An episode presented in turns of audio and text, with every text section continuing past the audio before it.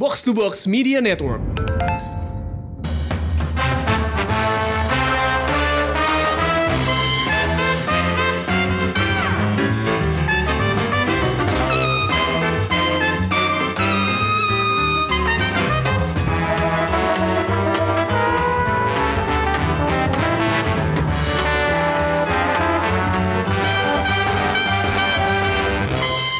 Selamat datang di Showbox Podcast dengan gue Lisa. Gua Angga. Dan gue Amy. Yeay, kita bertiga Nah, lagi. trio, Selamat trio. datang Lisa. terima kasih, terima kasih. Trio kuek-kuek. Makasih Angga dan Amy yang sudah menjaga Showbox selama dua minggu. Ada Lisa lagi. Eh, gue dengerin, eh, gue kemarin baru sempat nonton Parasite eh, hari apa ya hari Rabu terus langsung dengerin Showbox gitu kan.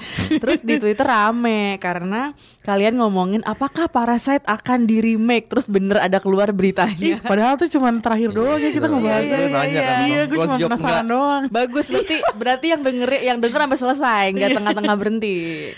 Jadi kayak itu eh, itu bagus banget filmnya tapi gue sedih nggak bisa nge-review bareng kalian karena yang kayak, oh, kayak Wah kalau Lisa ikutan Bahaya. review eh, durasinya bakalan lebih panjang daripada udah sejam ya. itu sejam lebih.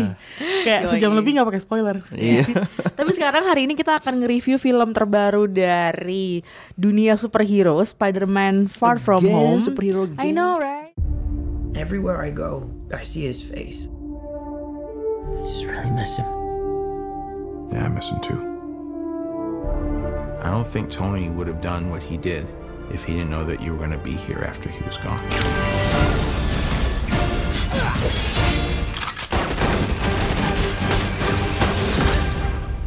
You gonna be the next Iron Man now? Well, no, I don't have time. I'm too busy doing your jobs. What? I'm kidding. I'm kidding. Look, keep up the good work. Because I am going on vacation. Heads up. Nick Fury's calling you. I don't really want to talk to Nick Answer Fury. the phone. Why? Because if you don't talk to him, then I have to talk to him. I don't want to talk to him. You sent Nick Fury to voicemail? I gotta go. You do not ghost Nick Fury. What up, dorks? What's up? We're just talking about the trip. I'm here in St. Marco Polo. Oh, I think MJ really likes me. That reminds me when I first fell in love. You're a very difficult person to contact, Spider-Man. This is Mr. Beck. We could have used someone like you on my world. Your world? Beck is from Earth, just not ours. The snap to a hole in our dimension. You're saying there's a multiverse? We have a job to do, and you're coming with us. There's gotta be someone else you can use. What about Thor? Off-world. Captain Marvel? Unavailable. But I'm just a friendly neighborhood Spider-Man. Bitch, please, you've been to space. What do you want, Peter? I want to go back on my trip with the girl who I really like and tell her how I feel. MJ, I am Spider Man. no, of course I'm not. I mean, it's kind of obvious.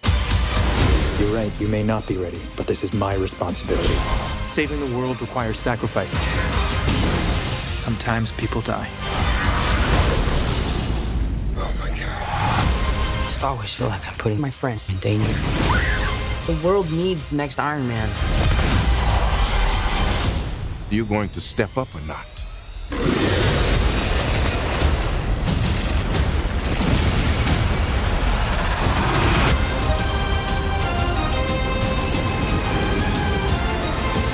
gotta get you guys out of here. Get on the jet. Who are you? I work with Spider-Man. You work for Spider-Man? I work with Spider-Man, not for Spider-Man. New plan. Nah, ini gue mau ngomongin dulu awal-awalnya karena gue Ini kemarin yang terakhir kan. Tahun ini terakhir kan kayaknya ini. Iya ini kayaknya eh, nggak tahu ya karena mungkin kita baru aja gue tahu eh, gue gue nanya dulu nih pendapat kalian tentang Spider-Man Far From Home karena kemarin pas gue nonton terus gue kan eh, ngomong ngobrol ke kalian berdua aduh kok gue bosen ya nonton ini gue yang kayak apakah karena kita emang udah standarnya naik abis nonton Avengers Endgame atau emang udah capek aja sama superhero? Atau karena baru ada si Spider Verse yang bagus banget jadi kayak nonton yang ini jadi kayak eh, kayaknya jadi kayak nothing new gitu. Karena lo begitu ngeliat si Into the Spider Verse itu bener-bener kayak wah ini kayak sebuah eh, sebuah sajian superhero Spider-Man yang lo nggak akan duga gitu kan dari segala jenis. Nah, gue tanya dulu nih ke kalian. Karena kalau gue sejujurnya nonton nonton Spider-Man tuh bosen gitu kayak kayak gue ngeliat jam terus gitu kayak kapan sih kelarnya kok nggak kelar kelar gitu. Banget. Apa bosan biasa aja atau bosan bosen ya biasa bosen biasa sih. Kayak gue masih enjoy ngeliat si Tom Holland sama Zendaya gitu. Cuman eh, nggak tahu ya apa apa karena gue capek juga gitu. Iya. nggak ngerti sih. Makanya gue mau nanya kalian berdua dulu nih Kalau gue jujur aja, eh, gue nonton pertama tuh di premier ya, yang rame Oh, lu udah banget. dua kali nonton? Ya gue dua kali nonton. Oke. Jadi eh, karena gue nggak yakin bakalan dapet tiket premier karena saking diminati banget Iya. gitu kan. Jadi gue jaga-jaga. Ya udah hari Rabunya first day tay- tayang di bioskop, gue beli tiket sendiri gitu. Jadi gue nonton langsung dua kali berturut-turut dalam Oke. 24 jam. Dan waktu hari wah, hari pertama nonton di premier bareng sama fans-fans yang lain, gue nggak bosen. Mungkin karena gue ke bawah suasana ya, karena semua orang tuh eh, heboh banget pas nonton film ini dan kebetulan gue duduk di sebelah mbak-mbak yang naksir banget sama Tom Holland. Jadi setiap kali Tom Holland melakukan apa aja, dia pasti bereaksi gitu kan. dia yang kayak squee gitu ya kayak Iya, "Ah," gitu persis banget Liz.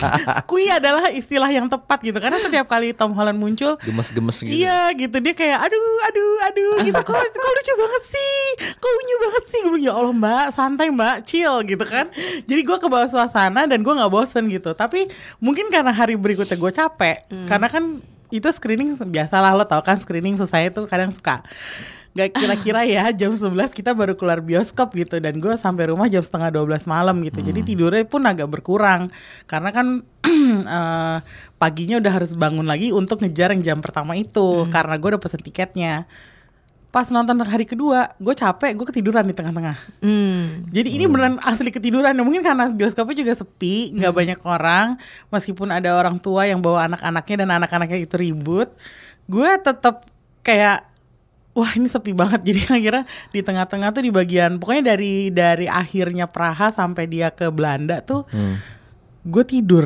Dan itu kayaknya mungkin gue capek sama karena gue udah tahu ceritanya gue udah kayak nggak perlu gue nggak merasa harus kayak fokus lagi gitu. Jadi nonton kedua kali eh begini lo nonton pertama kali suka apa enggak dan yang kedua terus bosan atau enggak gitu. Nonton pertama kali gue suka Hmm. nonton kedua kali gue juga masih suka cuman memang kondisinya nggak optimal. Oke. jadi kalau pertanyaan lo bosannya kenapa? Apa lo kelelahan? Kan lo habis traveling ya Lis Hmm, mungkin bisa juga kondisi badan lo belum nggak fit Mungkin, gitu loh. mungkin, mungkin. dan ini kan filmnya menurut gue ya agak pecicilan gitu kan jadi Hmm. agak sibuk gitu matanya tuh kayak kita tuh ngikutin gerakan dia tracking gerakannya si Spider-Man tuh agak usually melelahkan gitu biasanya gue enjoy gitu ngelihat Spider-Man film Spider-Man Gue juga si sih, Tom Holland. cuman yang ini kalau menurut gue ekstra pecicilan sih, karena dia eh, adegannya tuh eh, beda ya sama waktu film yang pertama, pacingnya lebih enak. Hmm, yang oke. ini tuh kayak ada kayak dia pindah-pindah kotanya tuh terlalu banyak. Iya, gue setuju sih. Dengan villainnya dia yang bermacam-macam itu. Hmm. Udah gue tau deh kalau misalnya dalam satu film Spider-Man villainnya macam-macam tuh kayak film apa ya The Amazing Spider-Man 2 Iya. yang waktu Andrew Garfield itu capek banget memang nontonnya dan memang gerakan-gerakannya Spider-Man kan selalu dibuat untuk kayak menentang fi- hukum fisika gitu kan kayak hukum alam gitu kan. Dia selalu kayak loncatnya tinggi banget. Iya. kayak gerakannya tuh ekstra gitu loh. Dan gue ngerasa dia pas nonton kedua gue bilang ini film kalau orang nggak apa ya nggak fokus banget dan dalam kondisi yang nggak fit atau nggak optimal ya bisa jadi tengah-tengah film ketiduran sih. Hmm, Angga gimana?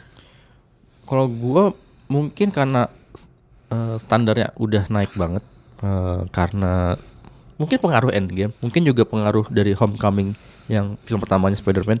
Jadi pas ngeliat yang kedua ini, kok gue bilang gak sembuh-sembuh ya. Jadi pas nonton kedua ini emang ngerasa eh, di, di beberapa bagian kayak terlalu lama, kayak di tengah-tengah, kayak misalnya gini, udah satu sequence nanti cepet, satu sequence lagi di tengah-tengah lambat gitu. Jadi malah terkesan jadi lambat gitu. Pacing pacingnya nggak enak. Dan bener kata lu sih tadi soal karena uh, apa namanya efek uh, gerakan Spider-Man itu diciptakan untuk menciptakan apa untuk melawan gravitasi melawan hukum fisika. Jadi mau nggak mau efek visualnya pun harus memperlihatkan dia geraknya lebih dinamis dan cep- cepat. Kalau mata kita nggak awas dan ngelihat adegan-adegan actionnya yang nggak di- dibangunnya pun terlalu jelimet atau Iya. tidak detail jadi capek gitu nontonnya. Dan yang yang nggak paling gua gua kerasa agak kurang di Spider-Man ini karena dia udah bukan lagi di New York, bukan lagi di di, di kota kelahirannya.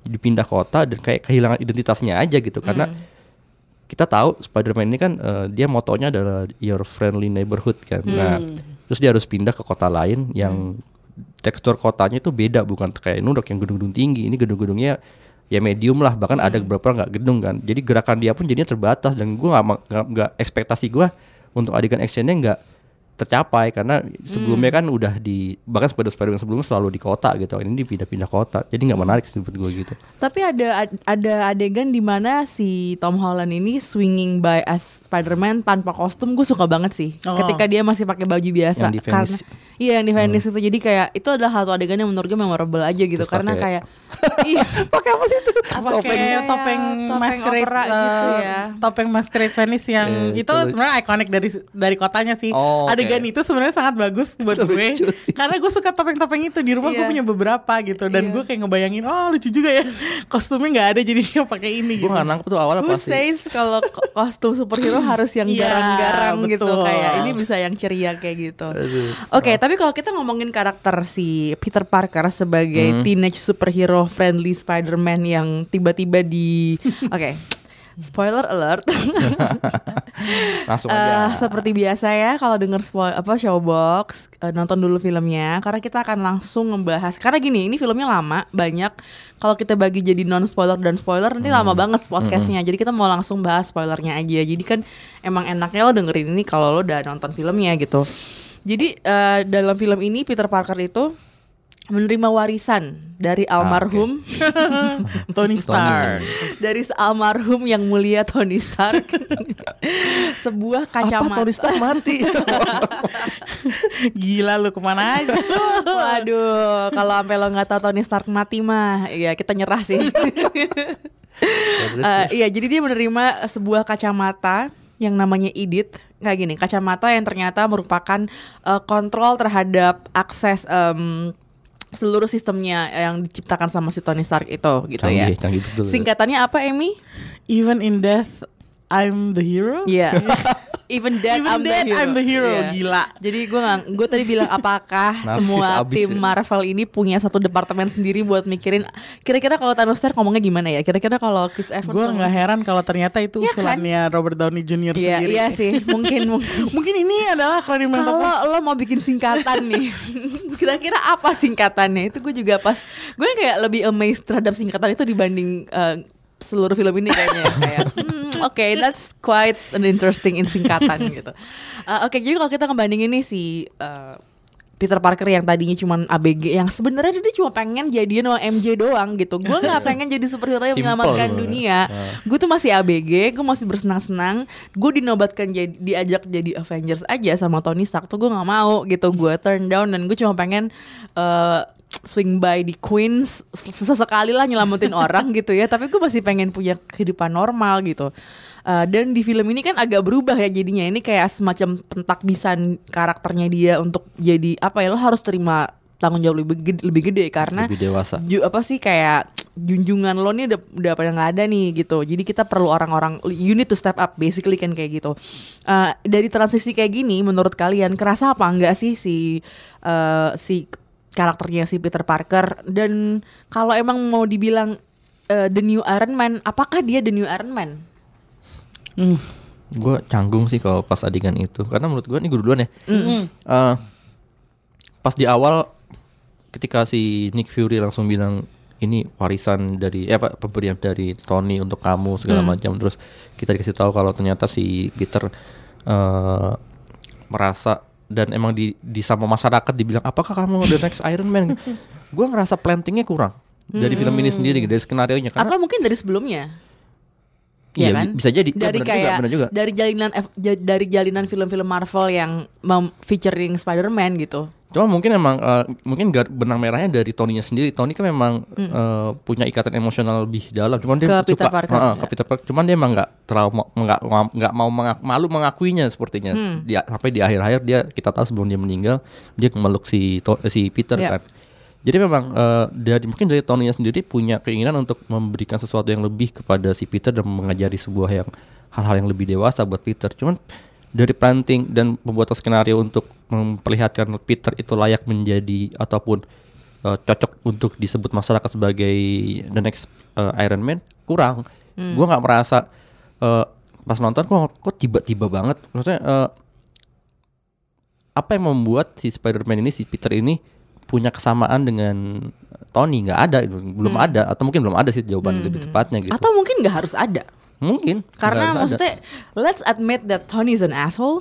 kayak he's a like he's an asshole boss gitu loh kayak maksud gue uh, attitude-nya tuh kayak oke Makanya show kenapa- off gitu-gitu loh. kenapa masyarakat langsung bilang Dia "Apakah enigmatic lo tapi ini maksudnya dia juga ngeselin Man?" sebenarnya gitu Hmm. dan that's itu kan yang membuat si sebenarnya villain di film ini si Mysterio ini dan sejumlah geng ilmuwan-ilmuwan yang bikin drone segala macam itu karena mereka kesel sama Tony Stark Iya, gitu iya. kayak ini orang nyebelin banget ya. gitu sakit hati gitu. Nah maksud gue mungkin memang kalaupun si Spider-Man jadi the next Iron Man mungkin emang nggak harus se ngerti nggak sih Hmm. serese Tony Stark gitu. Emmy gimana? Tapi kalau menurut gue agak susah ya me- ide bahwa Spider-Man becoming the next Iron Man itu ide yang sangat aneh buat gue.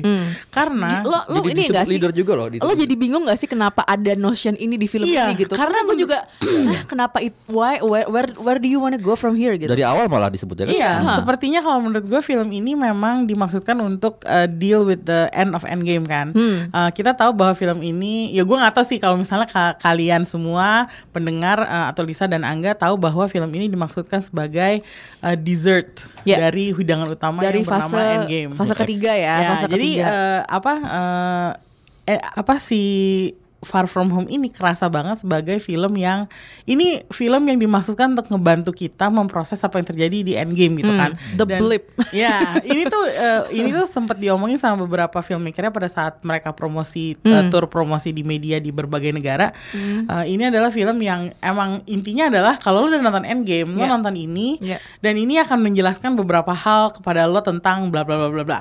Nah, Hmm. yang gue dapat dari film ini adalah Tony's gone Hmm. Dan eh, orang terakhir yang punya ikatan emosional gede dengan Tony, seperti kata Angga tadi, itu adalah Peter Parker. Hmm. Masalahnya eh, Peter Parker dan Spider-Man tuh kayak menurut gue dua dua identitas yang berbeda gitu loh. Spider-Man itu it's very iconic.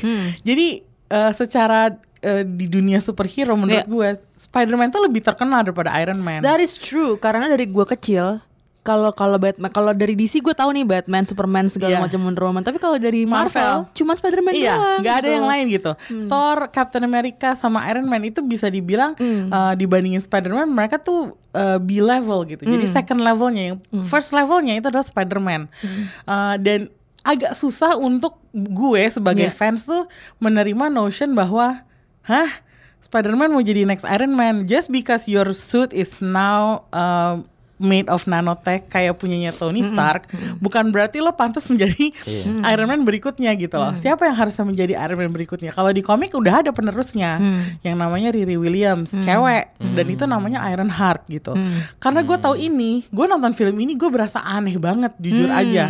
Dan gue kayak agak sampai terakhir tuh gue agak susah menerima bahwa Betul. Eh, dia dimaksudkan dia dibicarakan Peter Parker di film ini dibicarakan sebagai penerusnya Tony Stark gitu. Mungkin mungkin yang dimaksud adalah oh si Peter Parker disuruh mimpin Stark Industries nih sekarang. Kan dia anak pinter nih. Iya. Dia da- dari Iya. sekolah yang bergengsi, dia pinter di eh, science gitu kan. Nah, mungkin mungkin maksudnya Tony Stark pengen dia jadi mimpin Stark Industries lah untuk bikin inovasi-inovasi berikutnya. Kalau itu mungkin masih masuk di akal ya. Cuman kalau untuk Spider-Man becoming the new Iron Man, other than leadership roles, gue rasa sih susah Nah banget ini sih tuh itu. kayaknya akal-akalannya Marvel Cinematic Universe nggak sih untuk kayak maksudnya eh, mereka kan udah kehilangan kayak tiga bintang besar iya. nih Iya, ada iya. Robert Downey, ada Chris Evans, ada Scarlett Johansson gitu ya. Who's the next big thing? Mungkin mereka plantingnya di si Tom Holland gitu. Jadi makanya mungkin nih gue nggak tahu ya apakah emang beneran nggak kalau menurut gue nggak mungkin sih jadi the new Iron Man Enggak dan itu adalah eh, statement yang sangat aneh yang gue Iya. mungkin itulah kenapa gue nonton film ini tuh nggak ngerasa relate gitu kayak apaan sih gitu. Makanya itu eh, kemarin sebenarnya waktu di adegan di mana si Peter ngasih kacamata Edith itu Iya. ke si Quentin Beck Iya. eh, karakter Jack, Jack Gyllenhaal, gue merasa ini lebih pantas karena dia lebih dewasa, Iya, terus iya. mukanya lebih mirip Iya. Robert Downey Jr. terus apa ya songong-songongnya gitu iya, ya ada songong-songongnya tuh songong-songongnya Tony Stark gitu. Jadi menurut gue kalau misalnya mi- si Quentin Beck alias Mysterio itu dijadikan penerusnya Iron Man itu Iya. bu- di kepala gue masih masuk Oh akal. itu masuk di akal Hmm. karena dan lagi Marvel suka meng- mentwist kan karakter-karakter villain mereka tuh kayak ditwist dalam cara yang kita nggak duga kayak Mandarin gitu contohnya. Nah itu kan sesuatu yang udah pernah terjadi. Jadi kemarin waktu akhirnya dikasih kacamata ini, oh maksudnya kayak Mandarin kemarin kali ya gitu. gue mikirnya tuh kayak gitu Iya, iya, gitu. iya, iya. Dan pada saat itu terjadi, gue untuk se semenit di mana dia masih baik-baik aja, gue merasa ya udah kasih aja sih ke Quentin Beck, toh dia juga lebih dewasa, lebih kayaknya lebih siap gitu.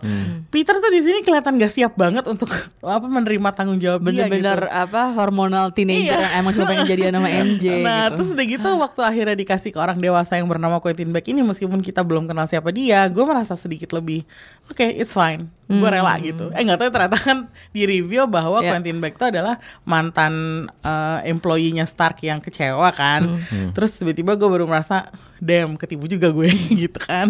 Kayak gitu. Jadi gue kalau masalah Spider-Man becoming the new Iron Man, kalau dia bakal jadi pemimpin Avenger di masa depan, gue dukung dukung banget. Tapi siapa dulu nih timnya? Ya. Kalau misalnya timnya isinya orang-orang dewasa juga, ya agak aneh aja sih nih tiba-tiba hormonal kid tiba-tiba disuruh jadi pemimpin. Cuman kalau misalnya timnya tuh anggaplah anak-anak seumuran dia gitu ya.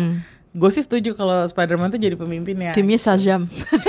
Shazam. Gimana, Beda studio itu. Kalau ngelihat eh, gimana Tony Stark ngelihat si Peter dan Peter merasa mengidolakan eh, Tony Stark, kita bisa lihat satu adegan di itu kan di terakhir pas mereka lagi eh, si Peter butuh shoot, terus si dikasih lah itu eh, Segala peralatan. macam dan si si siapa si Iya. happy-nya ngelihat kayak muka senyum dan muka kayak mengingat seseorang Terharu gitu terharu ya. gitu. Bagian itu doang yang sebenarnya yang paling mem- membuat gua nonton film ini oke. Mungkin ini sebenarnya bukan membuat eh, pengen mem- mengasih tahu ke kita kalau eh, cocoknya sebenarnya si Peter itu bukan menjadi Tony Stark, cuman dia memang mengingatkan kita pada Tony Stark aja gitu. Hmm.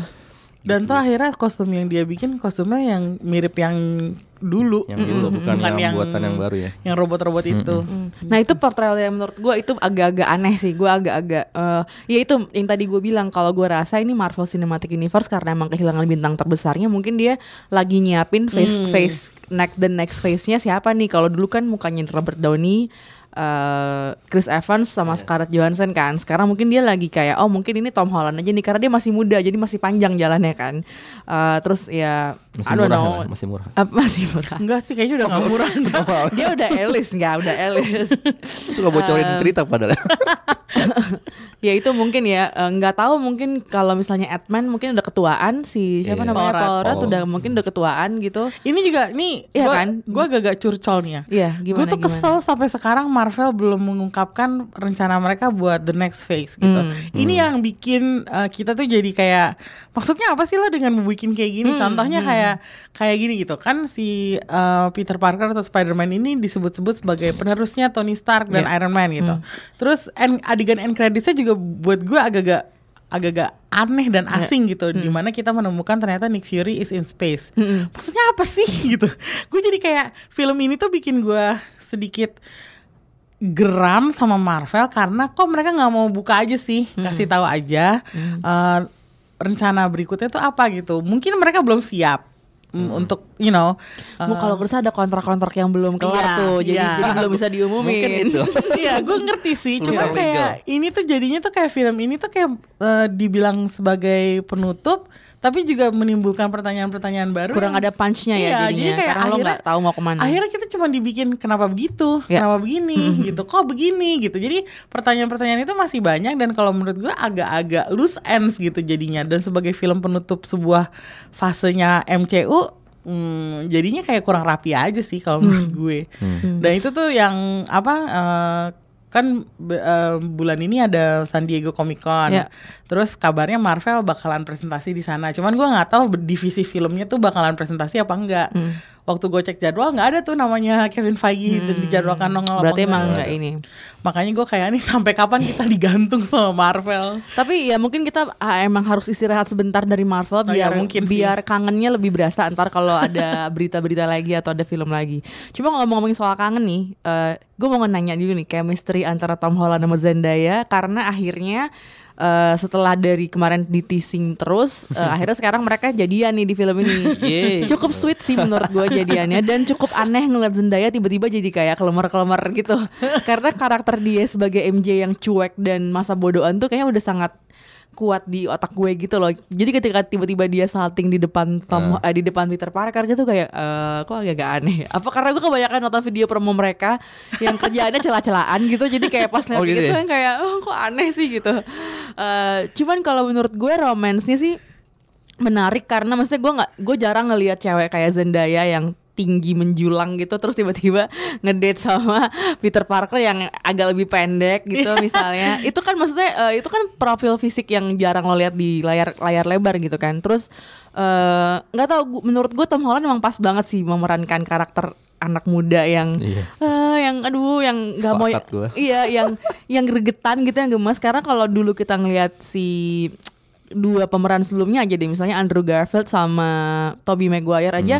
Menurut gue eh, mereka oke cuman untuk untuk dari sisi remajanya tuh kurang remaja gitu. Apa Karena ketua ketuaan. udah ketuaan Ketuaan. kayaknya ya. Karena kan si Tom Holland sekarang 23 nih. Hmm, masih dia deket. memerankan umur 16 tahun tuh masih ada lah jiwa-jiwa yang kayak aduh gue maunya sama ini gue mau gini gue gak mau yang lain-lain gitu. Kayak yang itu itu menurut gue dapat banget. Jadi begitu eh, begitu nanti dipasangin sama Zendaya yang tiba-tiba salting-salting gitu jadi cute gemes lucu gitu kalau gue ya kalau gue Eh, kalau kalian gimana Gimana enggak? gue penasaran sama gue penasaran sama pendapatnya Angga. Tapi gue harus gue akuin eh, beberapa adegan eh, eh, romantis bukan romantis gitu. Sebenarnya belum belum romantis lah.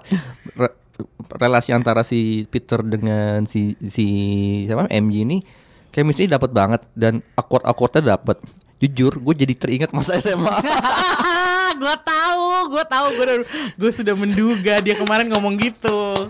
Nah jadi gini, nih. Ternyata ada memorinya di belakang. tapi cara cara si eh, direkturnya menggambarkan adegan-adegan terutama kayak di pesawat ya jadi kan mereka sedang mau pergi ke Venice terus gue pengen duduk bareng dong sama dia gimana caranya gitu-gitu ya itu persis seperti ya kalau itu awkward awkwardnya tuh mirip banget anjir tuh mirip banget tuh. ini TMI gak sih masa lalu Angga tapi gue jadi mikir ini berarti persis nih eh, paling nggak mungkin Iya, si direkturnya udah riset atau mungkin dia punya pengalaman kayak gitu juga gitu Hmm. terus ketika gagal terus eh, udah malam-malam ngintip oh ternyata dia lagi lagi mesra-mesraan berdua cemburu-cemburunya tuh dapet tapi awkward-awkwardnya juga dapet Iya, itu emang ya teenage superhero Itu ya itu ya. menariknya Itu di situ sisi, sih. Sisi lainnya dapat gitu ya. tapi yang buat gue emang paling oke dalam film ini gimana eh, menabrakkan dan mengharmonisasikan antara karakter si Peter yang seperti itu yang kita tahu selalu kayak gitu. Dan eh, si MJ yang beda banget nih dengan MJ MJ sebelumnya MJ yang sekarang kan eh, iya, gue jarang lihat cewek karakter kayak MJ. iya, skeptis MJ yang di gitu. sini ya, Iya. MJ-nya Zendaya ya. dan ternyata bisa menarik juga ya jadi bisa mereka bisa klop. Eh, itu sih kalau buat gue chemistry cukup dapet lah. Cuma cuma beberapa cuma pas udah menjelang udah sepertiga akhir gue lus tuh kok gini gini ya Ya. Itu emang kayak menurut gue pacing ceritanya emang aneh sih di Iya film kan? ini, emang aneh. Pas Emi gimana? Kalau gue jujur aja sama romance biasa aja. Karena gue gak punya memori akan masa lalu yang indah seperti Angga. gue gak indah, gue gak, gak jadi-jadian juga gitu itu Oh gitu ya. Itu yang penuh harap doang Asli ini Kan edisi nggak bisa cur- nempel. Edisi curcol. Gue gak bisa nempel di dinding Iya buset. Kalau gue gimana ya? Gue sebenarnya senang, gue suka banget sama MJ. Heeh. Eh, di sini Zendaya tuh, gue nggak nyangka Zendaya bisa jadi kayak gini gitu. Kan Heeh. gue taunya dia penyanyi ya. Hmm. Jadi gue pada awal dia di casting sebagai MJ, gue udah agak-agak skeptis sebenarnya bisa nggak nih cewek meranin MJ? Ternyata MJ-nya bukan Mary Jane seperti yang Iya, Ya, exactly, kan? iya. Kalau diperankan sama MJ yang kalau misalnya dia meranin MJ yang asli seperti yang Kirsten dimainkan Dunst. sama si Kirsten Dunst, emang nggak bakal cocok sih. Mhm. Cuman nggak tahu kenapa di sini dika- diciptakan karakter si MJ yang namanya Michelle ini keren banget. Iya, Dia seneng gue sebenarnya di film pertama tuh Homecoming, gue nggak suka ngelihat si Peter jadian sama yang satunya tuh yang Oh, iya, iya, iya. Allen ya. Meskipun si Liz Allen juga ya sebenarnya ca- cantik juga sih, cuman entah kenapa karakternya Zendaya jauh lebih mencuri Captivating perhatian. ya. Iya, kayak kayak kok dia eh, keren banget sih, keren tapi juga manis dan you know Misterius awkward. juga sih. Iya, Misterius iya. juga. Terus udah gitu, gue suka sama Zendaya yang biasanya cakep banget kalau lagi di panggung, glamour gitu ya. Tiba-tiba Ini di jadi- sini nggak pakai makeup, Iya, rambutnya iya. jabrik ya kan. Terus pakaiannya tuh pakaian yang loose, yang pokoknya shapeless gitu. Iya, iya. Bukan tipikal eh, high school girl yang Populer. Iya. betul. Justru sebenarnya yang outcast gak sih Iya, tipe-tipenya si Iya, MJ ini? makanya eh, tadi kan lo bilang kan belum belum ada karakter seperti ini nih. Bahkan di MCU aja, ceweknya kan biasanya cakep-cakep ya. Yep. Makanya tiba-tiba dapet cewek kayak gini, gue tuh sebenarnya gue suka banget gitu dan of course I'm rooting for her and Peter gitu. Cuman nggak tahu kenapa di film ini justru di bagian-bagian remajanya itu, di bagian-bagian eh, di mana mereka berinteraksi bersama di lingkungan sekolahnya itu. Ya, ada net, ada Iya itu. itu agak nggak tahu ya gue gue merasa kayak mungkin karena ini situasinya bukan di sekolah. Nah, mereka lagi liburan. Gue mikir gila lo liburan aja sampai harus ket- harus pergi bareng sama teman-teman sekolah lo apa nggak bosen ya? Gue ngerasanya jadi agak-agak uh, come on guys come on let's move along, move along the story gitu. Jadi mungkin ini problemnya memang problem pacing sih bukan problem karakter gitu. Cuman Setuju gue kalau pacingnya ada beberapa adegan kayak contohnya si Ned yang terus tiba-tiba dia ada romance sama si Betty itu. Awalnya lucu sih, tapi Lama-lama capek Iya, kan. iya, Jadi kayak aduh udah deh gitu cepetan gitu. Terus kayak apa sih si karakter yang saingannya Peter eh, Brad itu kan. Yang ternyata dia dulunya eh, dia nggak ikutan blip. Jadi sebenarnya dia Lebih muda dia lebih muda dari mereka semua gitu kan. Tuh karakternya tuh nyebelin gitu loh. Di antara anak-anak sekolah itu yang paling gue relate sama guru-gurunya. Jadi itu kan menandakan bahwa sebenarnya kayak ya gue udah lewat masa remaja gue juga sih. Jadi kayak gue kurang relate sama anak-anak ini. Jadi romansnya mereka tuh akhirnya bikin gue cuman kayak aduh cepetan deh cepetan gitu. Jadi nggak sabar untuk segera jadi ini nggak ya. sabar gitu. Ya mungkin itu eh, ya gue mungkin minoritas dalam hal ini. Gue tetap suka sih sama Michelle-nya si Zendaya dan gue seneng waktu terakhirnya dia kayak lari-lari ngejar Peter pakai bawa itu apa sih yang dia curi dari apa Tower of London itu dan apa adegan di bridge-nya itu waktu akhirnya mereka bertemu lagi tuh sebenarnya manis gitu. Cuman perjalanan mereka sampai situ tuh gue agak-agak Hah, capek deh. kayak kalau bisa bagian itu agak dikurangin aja biar durasi filmnya bisa lebih pendek gitu loh. Ya, ya, ya. Gitu. Nah ini kalau ngomongin soal pacing dan durasi, ini kan emang lumayan kerasa lama ya. Kayak tadi gue bilang gue cukup cu- cukup sering lihat jam kapan sih kelarnya gitu. Nah, ini ini apakah ada hubungannya dengan karakter eh, dengan narasi musuhnya nih, villainnya si eh, Quentin Beck atau Mysterio ini diperankan oleh Jack Gyllenhaal yang eh ternyata dia eh, ngetrik jadi kayak ada proyektor yang diambil sama Tony Stark dulu. Sebuah ilusi. dinamai ulang jadi barf alias Si kayak barf. apa sih barf tuh kayak "Eh," gitu kan. Apa sih bahasa Indonesia Eh, muntah. muntah ya? Iya, muntah Iya, aja sih. kayak "Eh," gitu kayak muntah gitu.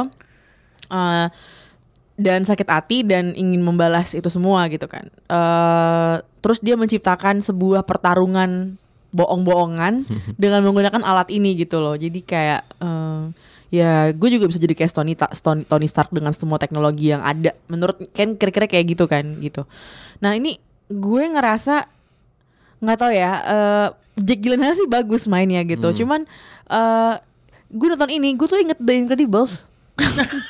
Siapa tuh yang kan mereka pakai dia pakai cape juga kan ya Iya, si, iya. si villain itu juga kan. Terus kayak menciptakan sebuah musuh palsu untuk narasi untuk meng- menguatkan narasi superhero dia gitu loh jadi agak-agak I don't know it doesn't feel new menurut gue Eh, dan gue nggak nggak ngerti kenapa ini yang dipilih di film ini gitu kalau kalian gimana menurut Misterio itu Eh, salah si satu eh, Misterio itu salah satu villain Spider-Man paling Apa? terkenal. Hmm.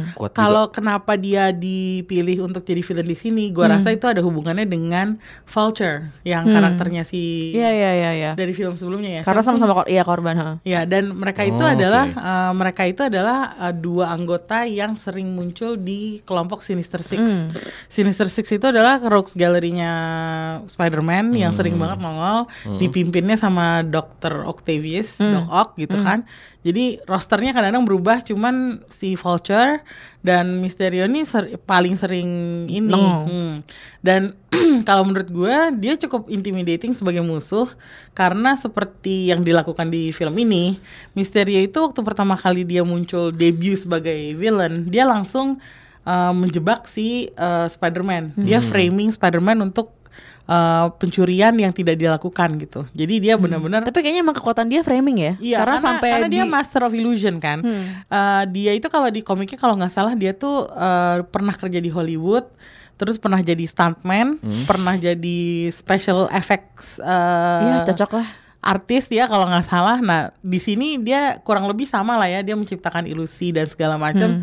Eh, Sebenarnya intimidating sih iya sih. Eh, cuman Oh, kalau- intimi- intimidatingnya dapat banget Gyllen- Jake Iya. Gyllenhaal. Tapi uh, ya mungkin ini ini kalau menurut gue uh, agak-agak ini ya. uh, kalau menurut gue kurang direct di sini dia ditampilkan sebagai villainnya karena tiba-tiba dia pertama kan diperkenalkan sebagai orang yang sedang fighting si makhluk-makhluk Iya. Kita elemental muncul itu kan. simpati kepada terhadapnya kayak. terhadap dia. Iya. Terus eh, masalahnya pada saat kita akhirnya tahu siapa dia sebenarnya, kita tuh udah capek sama yang berantem berantem pertamanya itu loh. Iya Dengan- sih. Dengan yang dia me- apa namanya mengeluarkan si siapa yang manusia air, Iya. manusia api. Ah, tanah. Heeh, yang elemental elemental Elemental itu. itu. Nah itu kalau menurut gue kalau dalam satu film Spider-Man itu kebanyakan villainnya biasanya Lelah. efeknya lelah terus kita jadi nggak interest lagi sama the main villain itu kesalahan yang terjadi juga Dan itu di- kayak kepanjangan gak sih sampai akhirnya Iya. ketahuan kalau dia itu Iya. kayak Makanya "Hah, gue bilang- masih harus berantem lagi. nah iya itu dia Harus maksudnya keluar elementalnya. iya maksudnya the Boleh nggak elemental dua aja gitu ya? Maksudnya tapi lucu sih pas gurunya bilang wah mereka seperti Power Rangers dia bilang bukan itu Voltron ya apa sih pembicaraannya nih jadi kayak apa sih eh, keja- kejadian yang sama di The Amazing Spider-Man 2-nya Andrew Garfield kan di situ ada Electro ada Iya. Rhino ada tiba-tiba si Dane DeHaan juga tiba-tiba muncul Jadi, sebagai iya. Green Goblin kayak kebanyakan aja gitu loh kayak satu cukup kayaknya buktinya kemarin di Homecoming kan nggak banyak-banyak ya cuma dan si- efektif jadinya. Iya, akhirnya cuma satu, cuman si Vulture doang. Iya.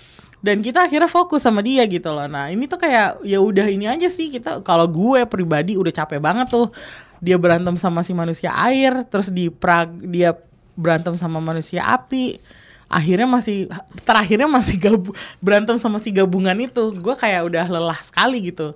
Cuman bahwa terus terakhirnya dia framing Spider-Man sebagai pembunuh dan orang yang meluncurkan drone itu kurang ajar sih itu seru. jahat banget sih Iya itu. iya iya. Dan itu gue langsung kayak oh this actually step up the game, but this not until like post credit Iya. scene gitu. Jadi kayak Lama banget kita nungguin adegan itu gitu. Angga gimana nggak soal si Mysterio? Yang pertama karena gue nggak baca komiknya tapi yang pertama gue lihat pertama kali di, di trailer adalah kok kostumnya konyol ya Eh, dengan betul. apa sih Cape-nya. sambutan Iya, kepalanya iya, itu iya. helm Itu- kacanya itu, itu, emang kalau komik gimana? Oh, Disebutnya kayak fishbowl. ya fishbowl ya. Iya itu emang konyol sih Itu kostumnya. maksudku konyol. Pertama itu, kedua ketika kita di reveal kalau ternyata si eh Mysterio itu Mysterio itu ternyata skenario membuat skenario tentang apa dia sebagai superhero dan melawan musuh jahat itu yang dia bikin.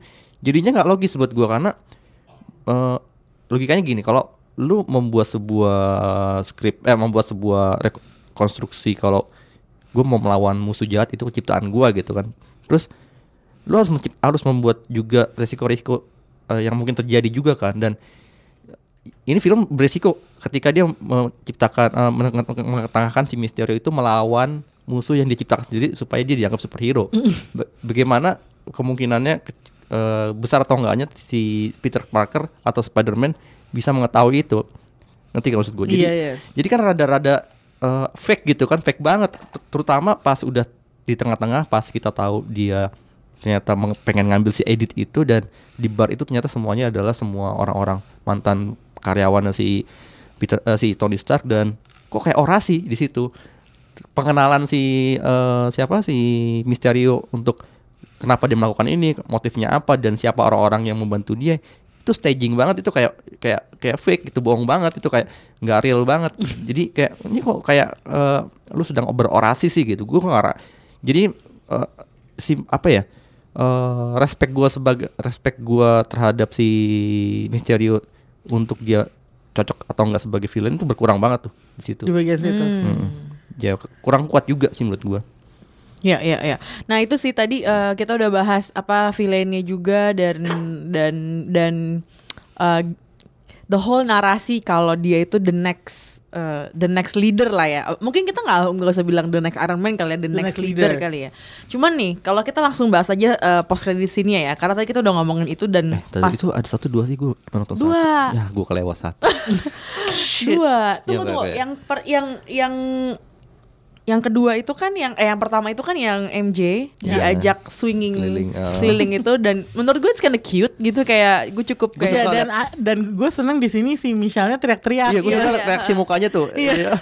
menurut gue it's it's quite delightful gitu ngelihat Iya, iya, iya. ngelihat MJ ketakutannya nggak tahu mungkin karena emang Zendaya-nya bagus sih ya sebagai MJ jadi gue gue menikmati apa pun yang dilakukan dengan karakter MJ-nya itu dan ternyata at the end begitu mendarat terus yang kayak eh nggak mau gue I'm never doing that again pokoknya gue nggak mau eh, swing by kayak gitu lagi Eh, which is understandable kalau lo bukan Iya. Spider-Man why would you kayak gitu itu Betul. kan, itu kan kayak para layang terus lo nggak pakai apa-apa Iya. pengaman gitu kan gak sih Sempat dilempar lagi di tengah-tengah. Iya, gue kayak not funny gitu. Kalau itu gue kalau dia pacar gue kayak itu nggak lucu loh. Kayak I could literally die gitu. Eh, terus begitu mendarat eh, lagi lagi mau, ya it's a quite a cute moment. I was kind of expecting Peter to kiss her. And then layar di belakangnya tiba-tiba ada berita breaking news gitu dan keluarlah video yang dibuat oleh Mysterio. Yang ternyata itu framing kalau sebenarnya Spider-Man tuh jahat, Jahat. gitu ya. Dia tuh berambisi menjadi the next Iron Man.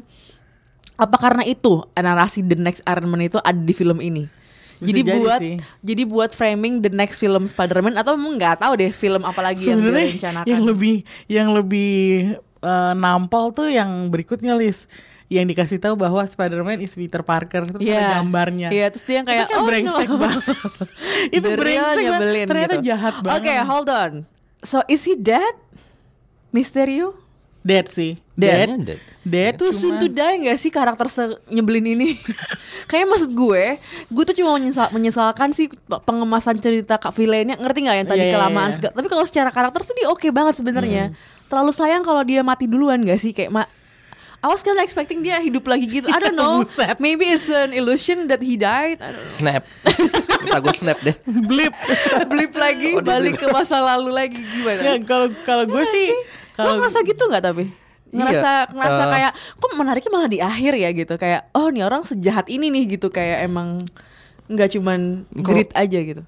Kalau gue karena nggak nggak merasa dia sebagai villain yang kuat gitu ya, jadi pas dia mati pun ya udah gitu. Lo malah kayak baik gitu. Nggak, Baik. nggak, even lo selalu ngeliat kredit sini, setelah lo ngeliat Oh. kalau dia framing bahkan ketika dia ini kayak Moriarty tau gak sih udah mati Iya. terus lo masih ngasih Hmm. lo menyiapkan apa manuver lainnya untuk ngejelekin eh, musuh lo gitu untuk ngejelekin si jagoannya gitu Mungkin dia terinspirasi dari uh, akronim edit itu.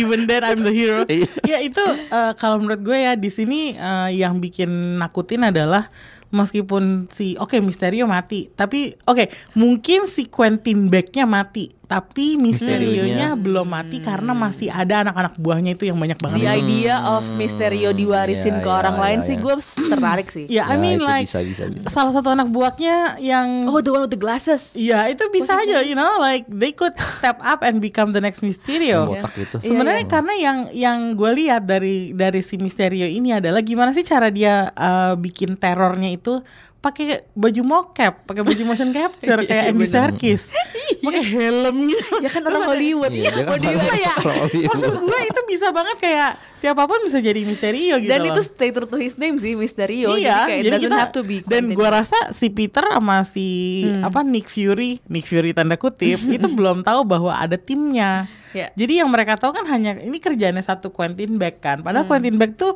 tim supportnya di belakang banyak banget Iya. Bo gitu. Jadi Iya. terus kalau menurut gue tim sesnya oke kalau misalnya dia besok-besok mau beraksi lagi bisa sih maksudnya sebagai untuk menghadang si Spider-Man gitu ya tapi ya apa yang dia lakukan terakhir itu dengan menguak karakter eh menguak identitas si Peter Parker sebagai Spider-Man itu tuh brengsek banget kalau di komik sempat ketahuan gak sih emang Sempet karak- sih. karakternya Peter Parker itu ini? itu kayak satu hal yang eh, lama banget di komik Spider-Man tuh eh, adalah cara dia untuk menjaga menjaga identitasnya. Salah satu tema cerita yang sering diulang ya di komik-komik Spider-Man. Eh, akhirnya ada beberapa orang sih yang tahu MJ tahu makanya waktu Iya. si Michelle confront si Peter apa gue nggak kaget kalau ternyata dia tahu gitu loh cuman sekarang everybody knows Yeah. dan ini Is bakalan that in, is that in the comic? Ya, I or- think yeah it is. Okay. Uh, dan apa? uh, abis masalahnya kan Peter ini kan kayak regular guy kan. Iya. Dia bukan Tony Stark yang punya bodyguard Iya. 24/7 gitu. Dia juga bukan kayak Captain America yang bisa uh, defend himself gitu dan gak punya siapa-siapa. Masalahnya Peter lives with his aunt Yeah. dengan Aunt May dan ini dia harus mikirin keselamatannya Aunt May juga gitu loh. Kalau sekarang dia tahu dia diketahui sebagai Spider-Man, what's gonna happen to his family gitu. Makanya itu yang bikin jahat banget sih adalah reveal-nya itu.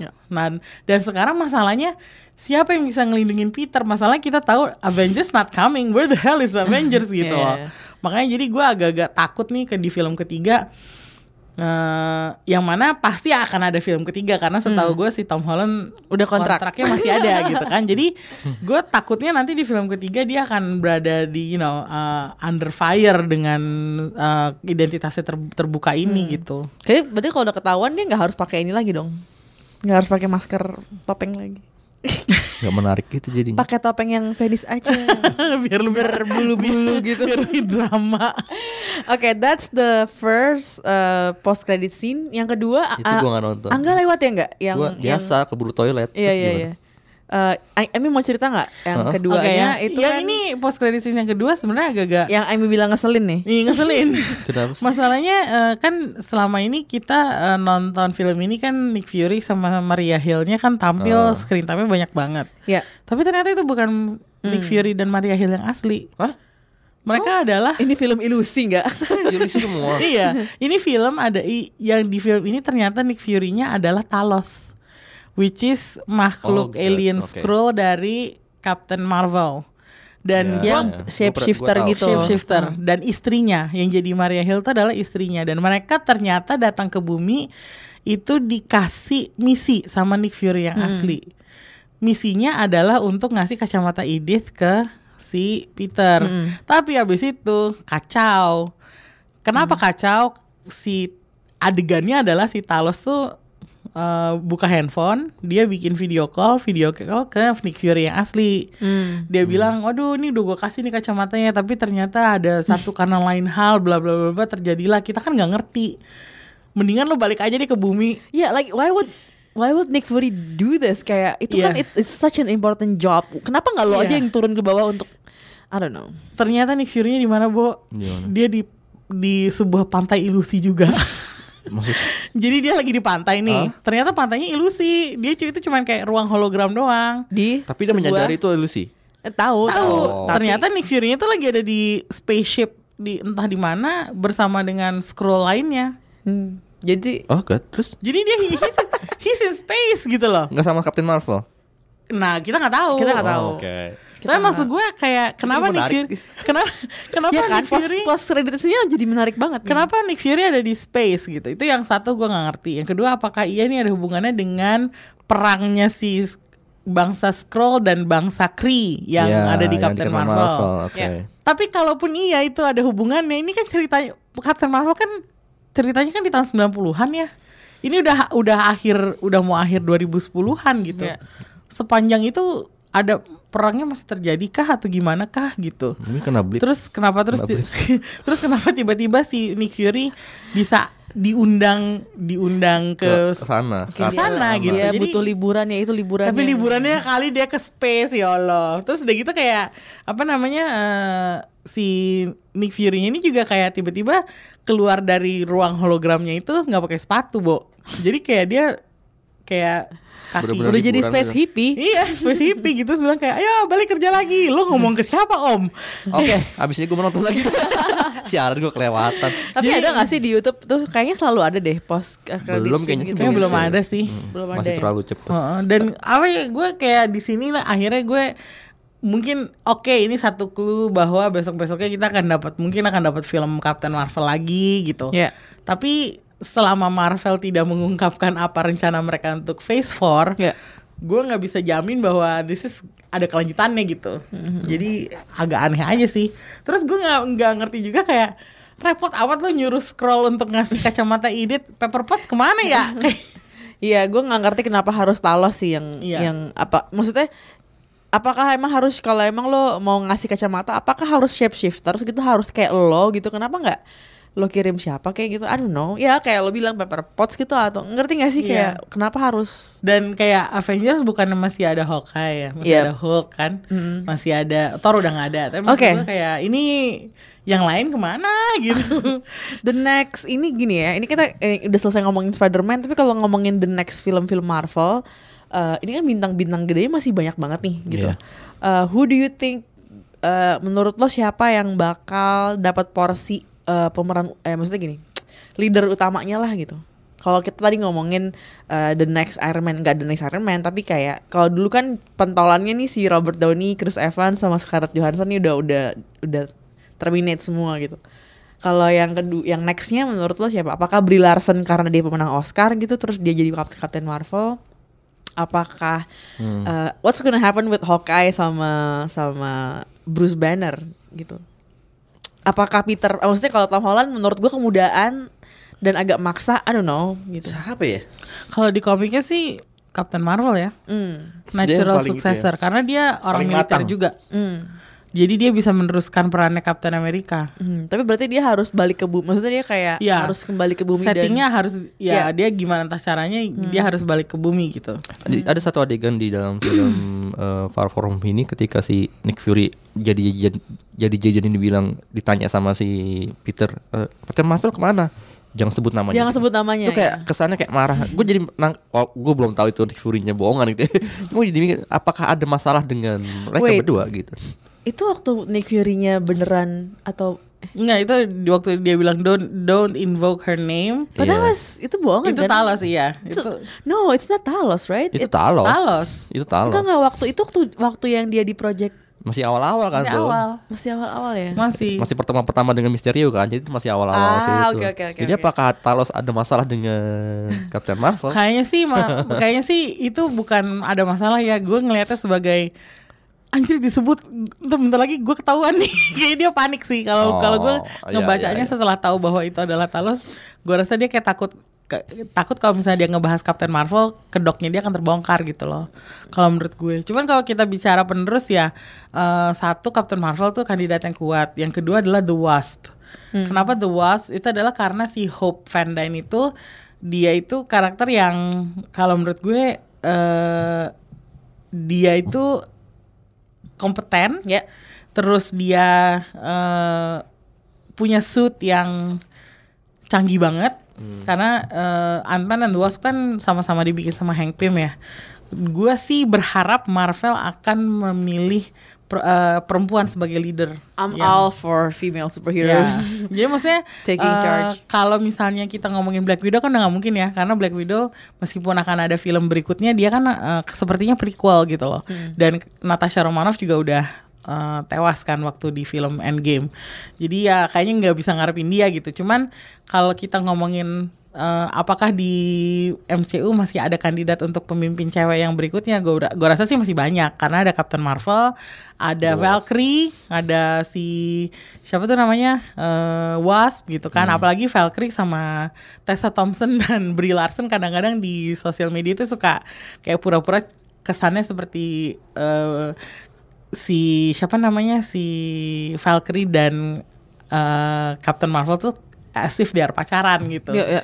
Itu lucu banget sih kalau menurut gue kalau kita bisa ngeliat satu film di mana ada Captain Marvel, ada ada Valkyrie terus mereka team up bareng. itu kayaknya kalau menurut gue itu bakal keren banget sih. Jadi Iyalah jangan cuma jadi satu adegan di Iya. game doang. Jadi kayak make it of- the whole franchise. Iya, instead of you know kita ngelihat cowok-cowok assemble sekarang cewek-cewek lah assemble Hmm. buktinya udah punya uh, fondasi karakternya kan dari film-film sebelumnya Iya. gitu dan memang kita tahu bahwa sekarang juga yang mimpin uh, Stark Industries kan Pepper Potts. Pepper Potts juga punya suit sekarang. Kalau misalnya itu masih mau dilanjutin ya dilanjutin lah be great, dengan yeah. Iron Man cewek gitu. Atau seperti di komiknya munculkanlah karakter-karakter baru seperti Riri Williams lah kayak Kamala Khan lah. Ini eh, nama-nama yang sekarang ini lagi disebut-sebut sama fans.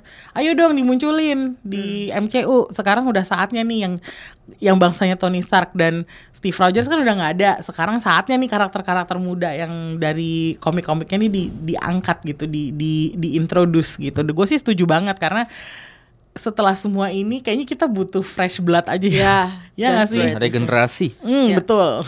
gitu. Ada catatan terakhir, Angga mungkin dari eh, untuk film Spider-Man atau untuk Marvel Cinematic Universe sebelum kita wrap up? Ya intinya sih ketika gua ngeliat terakhir uh, post credit yang pertama itu Ya. yang di reveal ternyata re- eh, Peter Parker diung- di, dibocorin rahasianya gitu. Gue sih jadi berharap banget banyak eh, kemungkinan-kemungkinan cerita yang lebih menarik lagi ke depannya gitu. Karena ya banyak banget stake yang akan dialami sama si Peter kan dan Ya.